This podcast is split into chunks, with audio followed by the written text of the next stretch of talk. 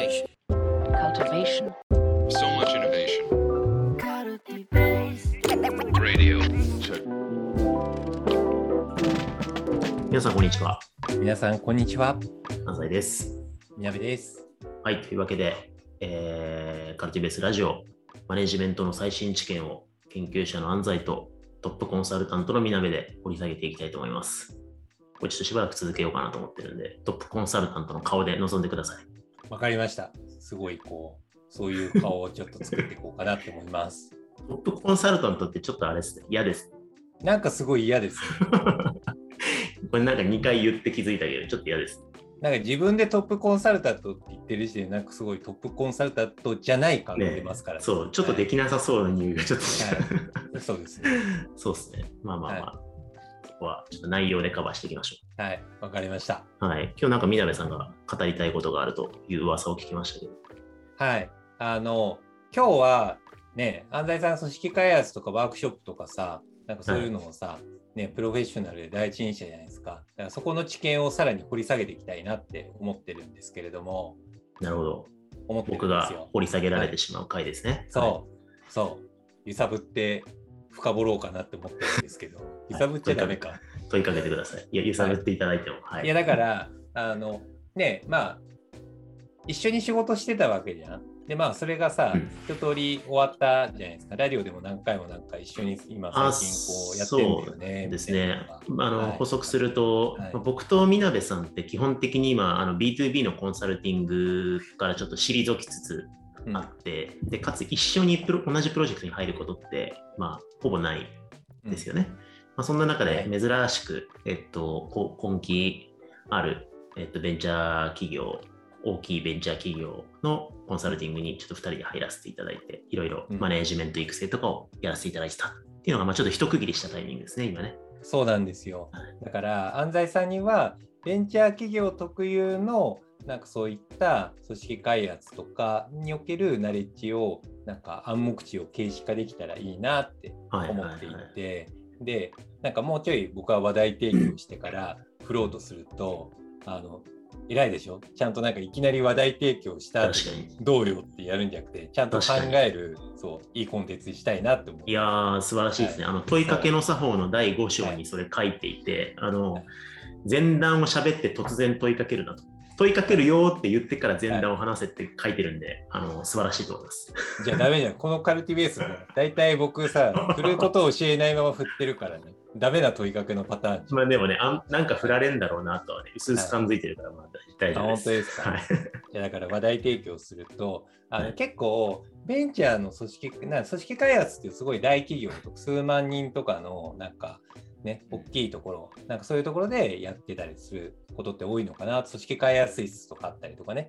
ああ僕はそうですね、大やってらっしゃるかなって企業多いですね。はい、思ってる思うんですけど、で、最近なんか、なんかスタートアップとかベンチャーとかでもそういったのに力を入れられるような会社さんとか増えてるなって思ってるんですよね。うん。で、あの難しいポイントがあって、例えば数十人くらいのスタートアップであれば、まあ、まだ試験とかもなかったり余力もないから、まずは目の前の行動だったりとかカルチャーとかを一致団結しながら一緒に頑張ろうぜみたいな感じで、まあ、同じ釜の飯を食うじゃないけれども今自分たちの大切にすべきことは何だっていうのをなんかワークショップ形式でうおーってパッションを持ってやるっていうなんかそっち系でうまくいってるケースって結構あったりするのかなって思うんですよね。うんなんかい今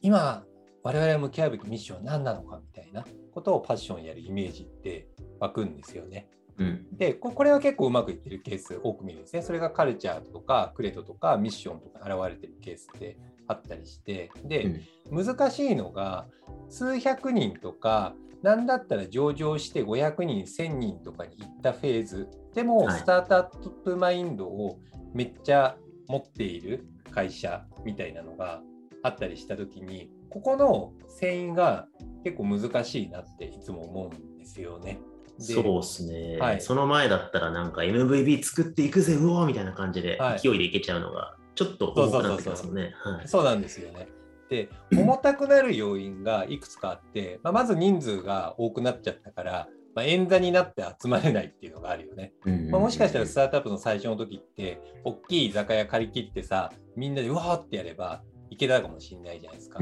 でも数百人とか千人だったら、まあ、まずそれができないですと。うんでかつ、もう一つあるのが、あのスタートアップの時期、数十人くらいの時って、あの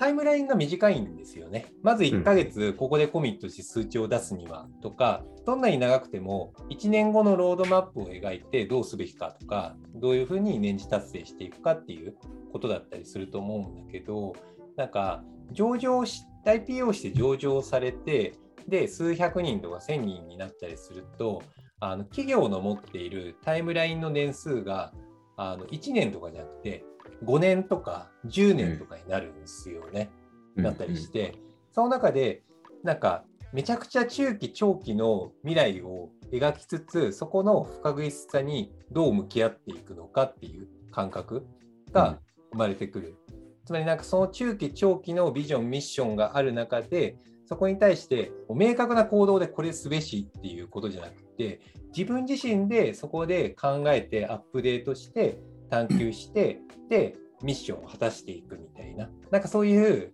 なんか感覚に微妙にスイッチングしてくるなって思うんですよね。なんかあ前って短期的にやりきれるのかみたいな。やりきれるのかやりきれるのか俺たちはやりきれるのかうおーみたいな感じの なんか果たして自分たちは試合に勝てるのかみたいな。分からなさに向き合うみたいな感じだったのがどっちかっていうとこうさっきの長期の話ってうお長期分かんねえんだけどこれも分からなさみたいなちゃんとほぐしていきながら着実に前進できる状態にしなきゃなみたいな。だから未来の状態が分かんないけれども、それをちゃんとみんなで描いていけるようにアップデートしていこうみたいな、なんか分からなさの種類が変わってくる気がしてるんですね。だから、組織開発の勘どころも、なんか、こう数人数十人のベンチャーだったら、うおーって今、俺たちは勝てんのか勝てんのかみたいな感じで、なんか一致団結するためのワークだったりするのが、なんか長期を見据えて、長期に向き合うためにめっちゃ不安になったりするから、ちゃんと葛藤とかを分かち合う、長期の強いミッション、骨太に向き合うための結果的な分かち合い、土壌の豊かさが必要だよねみたいな、結構なんか振り幅が大きくなってくるなって思うんですよね。うんうんだからなんかこう、なんですかね、大企業の組織開発室とかのでもっと振り幅がさらに広かったりすると思うんだけれども、うんうん。なんかこうベンチャースピリッツを残しつつ、そこに対して強い骨太なミッションをやりつつ、でも長期の分からなさに向き合うような土壌を作るみたいな感覚がすごい大切になるんだよなって思ってて、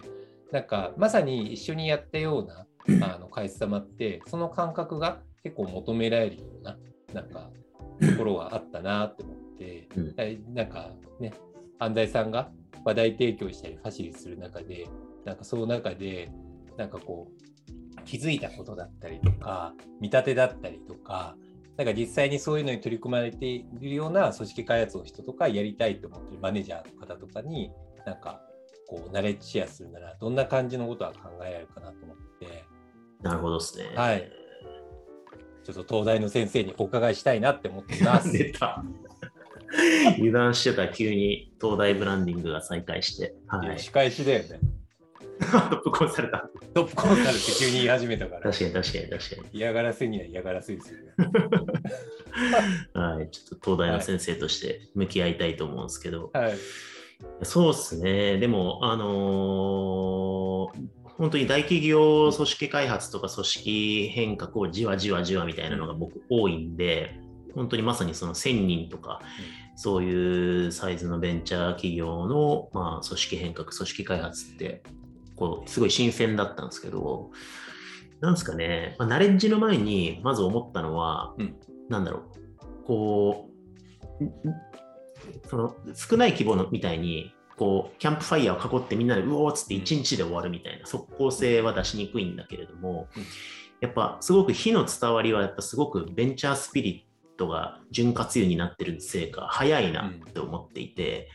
だからなんだろうな1日じゃ終わらないんだけどもなんか数ヶ月あったら結構ガラッとかこう空気が変わっていったりとか、火がこう伝播していくみたいなのって、やっぱまだまだそのサイズだとあるんだよなと思っていて、結構大きいと火とかじゃなくて、もう凍っちゃってるから、なんか、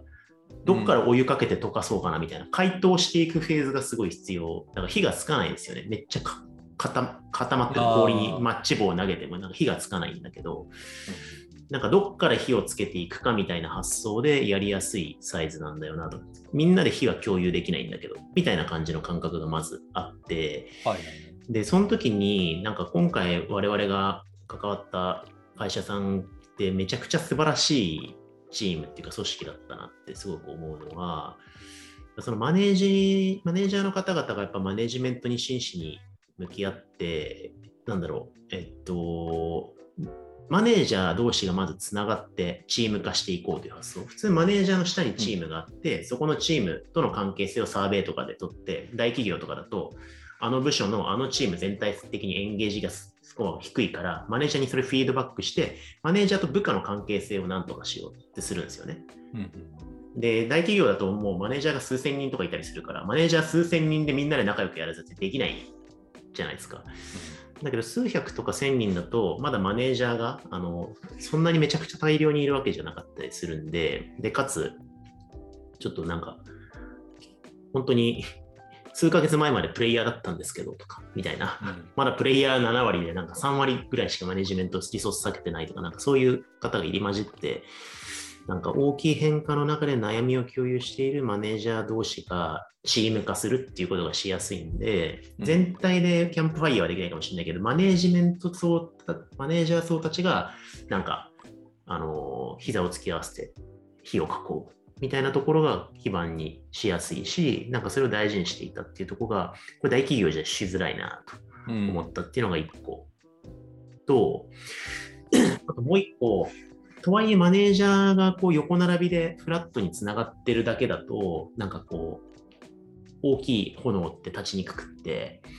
で、その時にやっぱりその小さいサイズの時に、まあ、何やかんやでこう、誰が燃料投下してたかっていうと結構経営者だったりすることが多いと思うんですよね。数十人だと。はいはいはいはい。なんかあれちょっと火が落ち着いてきたなって言った時に CEO、CXO がなんか大量の薪をくべるみたいなことやったら、50人サイズだったらなんか再燃しやすいんですけど、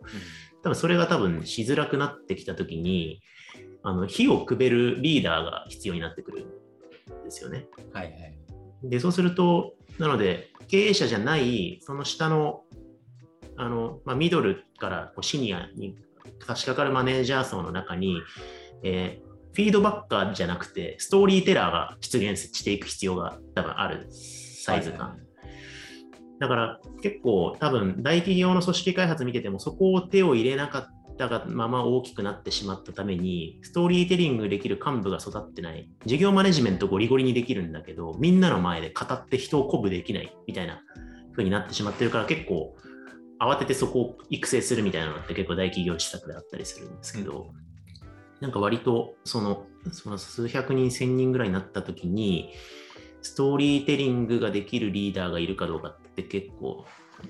どれだけいるかって結構重要なんだろうなと思って、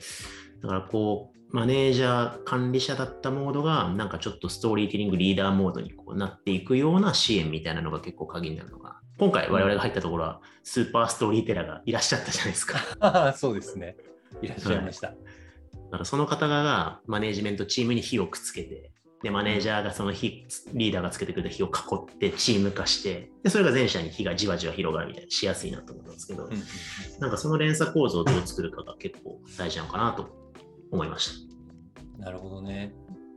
だから、なんか改めて言語化されるとすごいなんか学びになったんだけれども、組織開発だったりとか、ああいうのって、やっぱり組織内にこう大きな炎を燃やしていく火をく、火を燃やしていくっていうのが大切なんだなとは思っていて、だからすごい分かりやすかったのが、なんか数十人単位の時には経営者がそこに火を灯しているっていうのは、た。うんうん。確かにその通りだなって思ったんですよね。うんだから人数増えてきた時になんか必要なのってその火をくべる人がなんか他にもたくさん必要になるんで、うん。そのためのストーリーテリングなんだよっていうのは確かになって思って、うん。だから1000人くらいだとなんかそういった人たちがちゃんとなんか増えてきてで、マネージャーのパスに対して、グルーピングに対して火をくべて、でもそこは燃え上がることによって、みんなが分散して火を灯していけるようになるっていうのは、うん。その通りだなって、マジで思いましたね。うん、そうですね。うなんか、大きくなってくると、やっぱり、あの、これワークショップもそうなんですけど、うんワークショップのファシリテーションも、12人ぐらいだったら、1人で完全にホールドできるんですけど、はいはいはい。これが24人とかになると、例えばオフラインだったら、部屋の後ろ側に座ってる人にこう影響力が及ばない感覚ってやっぱあって、だうろうろしないとファシリテーションできなくなってくるんですよね。はいはい、確かに。で、これが50人になってくると、ちょっと1人で辛いから、分散して3人ぐらいファシリテーションで回すとなんかうまくいくみたいに、やっぱりこう、人間が発揮できる影響力の範囲って、限界があるっていうか制限があるんで、うんだから多分数十人のうちから、あのマネージャーを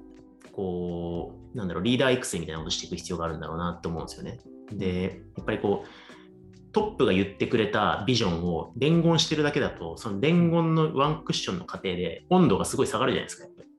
やっぱり下がります。めちゃくちゃ熱いことを CEO が言ってても、うん。マネージャーこう言ってたよって伝言ゲームされた瞬間にやっぱちょっとぬるくなるじゃないですあ、か。それ、めっちゃあるんだよな。ありますよね。なんか、はと